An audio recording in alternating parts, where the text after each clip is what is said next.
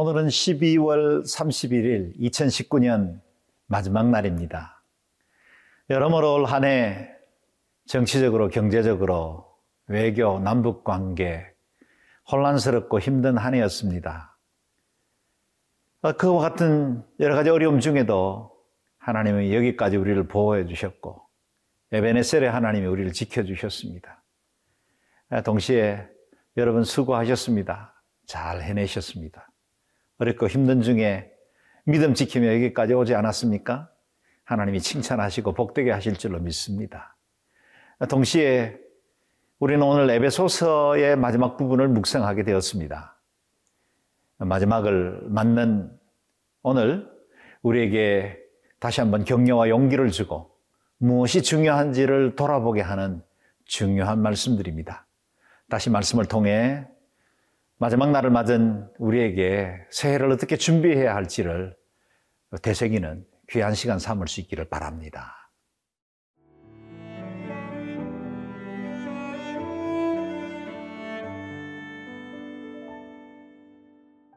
에베소서 6장 18절에서 24절 말씀입니다.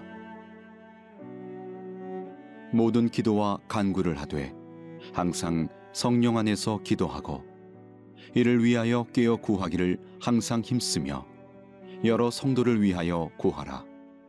또 나를 위하여 구할 것은 내게 말씀을 주사 나로 입을 열어 복음의 비밀을 담대히 알리게 하옵소서 할 것이니 이 일을 위하여 내가 쇠사슬에 매인 사신이 된 것은 나로 이 일에 당연히 할 말을 담대히 하게 하려 하심이라.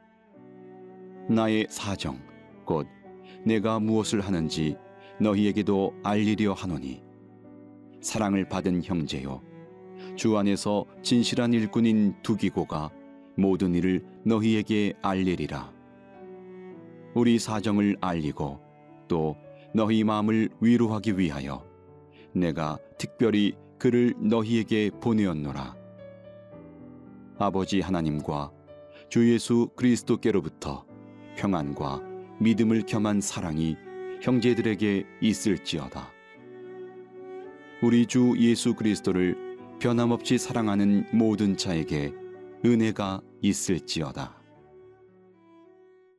오늘은 한 해의 마지막 날이기도 하지만 동시에 새해를 시작하는 스타트 라인에 서 있는 날이기도 합니다. 숨 고르기도 하고 준비 운동도 하며 새해를 향해 마음껏 다름질해 나갈 수 있도록 준비하는 시간이기도 하지요. 우리의 믿음의 여정에서 새로운 한 해를 살아가기 시작할 때 우리에게 주시는 중요한 교훈이 오늘 본문에 담겨 있습니다. 18절 말씀입니다. 모든 기도와 간구를 하되 항상 성령 안에서 기도하고 이를 위하여 깨어 구하기를 항상 힘쓰며 여러 성도를 위하여 구하라. 이 말씀은 어제 묵상했던 하나님의 전신갑주 여섯 가지의 장비와 연결을 해서 읽으면 남다른 메시지를 우리에게 던집니다. 하나님의 전신갑주를 만약에 갖추어 입었다면 우리에게 남은 정말 중요한 또 한 가지의 일이 남아 있습니다. 그것은 우리의 영적 전쟁의 대장 되시고 우리의 삶을 주관하시고 인도해 주시는 예수 그리스도와 우리 안에 영적 통신망을 확보하는 것입니다. 영적 전쟁에서 하나님과의 그 영적 통신망을 형성하는 것은 얼마나 중요합니까? 비록 우리가 주님의 전신갑주로 갖추어 입었다 할지라도 하늘로부터 임하는 힘과 지혜와 능력을 계속해서 공급받아야 합니다. 오늘날의 전쟁은 정보전쟁이라 해도 과언이 아니지요. 재래식 무기로는 세계 4위의 군사력을 가졌다는 이라크가 단 42일 만에 미국 군대에 여지없이 패했던 이유가 무엇일까요? 미국의 군인들은 대부분 직업 군인입니다. 전투력도 그들이 가지고 있는 정신력도 그리 크지 않았을 겁니다. 그러나 이라크의 군대는 이것이 성전이라고 선포하며 목숨 걸고 이 전쟁에 대들었습니다.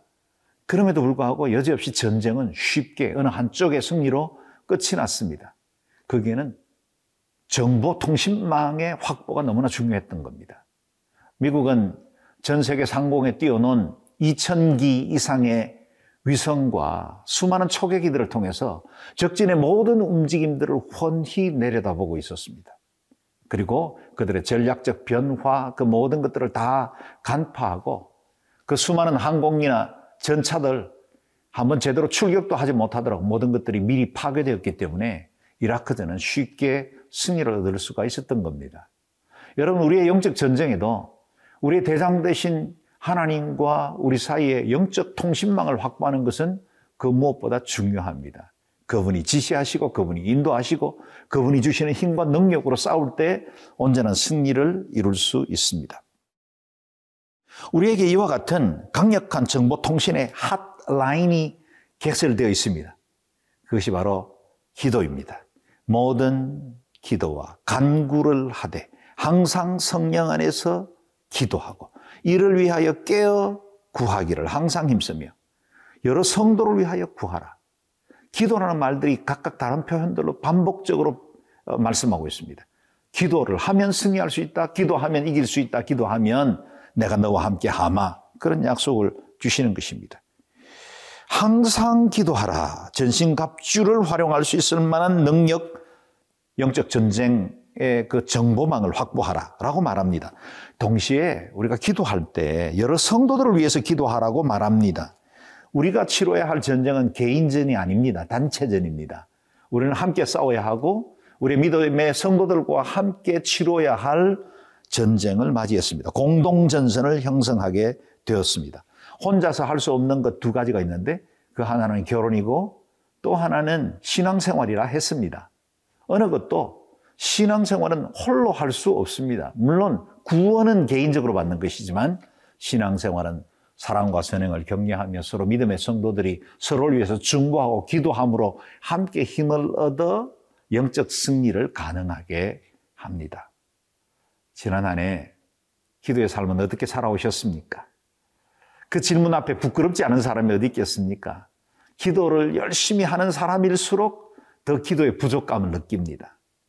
기도하지 않는 사람은 아마 기도의 필요조차 느끼지도 못할지 모릅니다.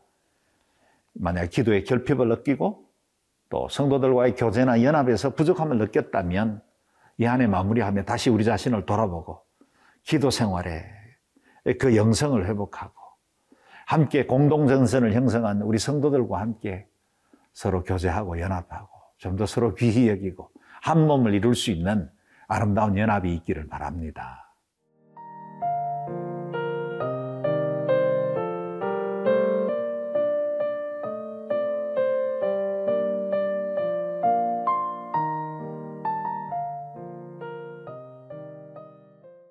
우리는 우리 자신의 영적 승리를 위해서 늘 기도의 삶을 살아야 한다고 들었습니다. 동시에 우리는 성도를 위해서 기도해야 하고 특별히 복음 증거를 위해서 구별된 사역자들을 위해서 기도해야 합니다.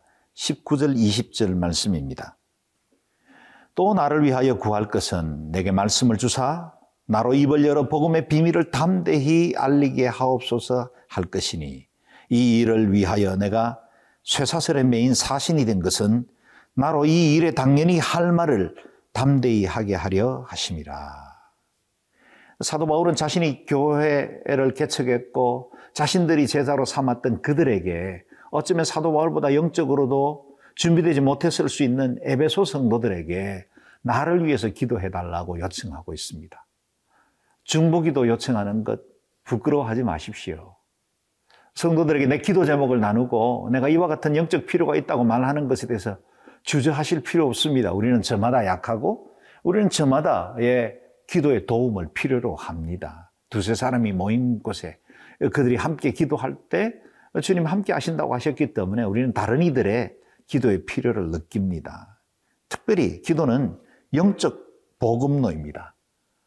복음 사역자들에게 이 영적 보급은 얼마나 중요합니까? 만약 선교사를 파송하고 그 선교사를 위해서 기도하지 않는다면 영적 전쟁 일선에 보내놓고 그로 고립되어 죽으라는 말과 같습니다. 당연히 기도해야 합니다. 그들이 영적 전쟁에서 매일매일 직면하고 있는 어려움들을 이겨낼 수 있도록 중보의 복음로를 확보해 두어야 합니다. 바울은 자신을 위해서 두 가지를 기도해 달라고 부탁합니다. 첫 번째는 나에게 말씀을 주시고 그는 신약 성경을 13권이나 기록할 만큼 수많은 말씀들이 있었지만 늘 그 적합한 때에 꼭 필요한 말씀들을 갖기를 기도해 달라 했습니다. 두 번째는 이 복음의 비밀을 담대히 알릴 수 있기를 기도 부탁합니다. 늘 말씀에 충만하여서 복음 전파할 수 있는 자로 살 수 있도록 기도 부탁을 한 것입니다. 바울은 이와 같은 기도, 영적 통신망, 교제와 연합의 네트워크가 얼마나 중요한지를 알았기 때문에 그와 함께 했던 두기고를 에베소 성도들에게 보내서 자신의 형편, 형편을 잘 알려주기를 바랬고 그래서 서로의 이해가 깊은 가운데 그 기도가 깊어지기를 바랐다는 것입니다. 새해도 복음 전도자를 위해서 선교사를 위해서 말씀 전하는 설교자를 위해서 또 주변의 사역자들을 위해서 기도하는 그 기도의 통신망들을 많이 확보할 수 있기를 바랍니다. 특별히 농어촌 교회에서 외롭게 사역하시는 우리 목사님들, 전도사님들, 어, 학원 복음화를 위해서 사역하는 캠퍼스 단체의 간사님들, 선교 단체에서 외롭게 일하는 선교 단체의 간사들, 다들 힘겹고 어려운 영적 전쟁을 계속하고 있고 사람들로부터 그리 인정받지 못한 채로 외로운 사역들을 이어가고 있습니다. 그러나 그분들의 사역은 얼마나 소중한 것들입니까? 우리가 그분들을 위해서 기도하고 작은 사랑이라도 베풀어서 그들과 함께 아름다운 나라 확장해 나갈 수 있도록 도와주실 수 있기를 바랍니다. 2019년 마지막 날에 저는 사도 바울이 에베소 교회를 축복했던 그 말씀으로 동일하게 여러분들에게 축복하고 싶습니다. 23절, 24절 말씀입니다. 아버지 하나님과 주 예수 그리스도께로부터 평안과 믿음을 겸한 사랑이 형제들에게 있을지어다. 우리 주 예수 그리스도를 변함없이 사랑하는 모든 자에게 은혜가 있을지어다. 이 말씀 그대로 변함없이 그리스도를 사랑하는 여러분들 안에 하나님의 사랑과 은혜가 함께 하시기를 주의 이름으로 축원합니다. 기도하겠습니다. 존귀하신 하나님, 에베네셀의 하나님이 되셔서 여기까지 이 한 해 우리를 보호하시고 채우시고 인도해 주신 것 감사합니다. 하나님의 은혜 그 사랑 기억하며 저희가 늘 깨어 기도에 영적 통신로를 확보할 수 있게 도와주시고 또한 성도들을 위해서 기도하고 복음 사역자들을 위해서 기도하는 그래서 함께 하나님의 나라를 공동 전선으로 확대해 나가는 저희들이 되게 도와 주옵소서. 우리의 삶의 주인 되신 예수 그리스도의 이름으로 기도드리옵나이다. 아멘.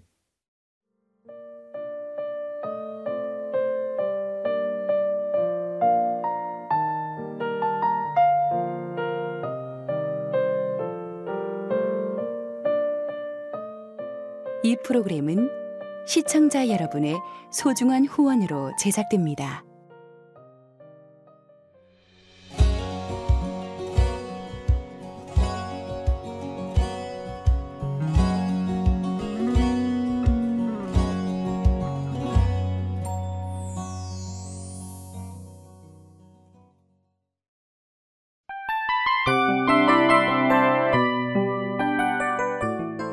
이 프로그램은 청취자 여러분의 소중한 후원으로 제작됩니다.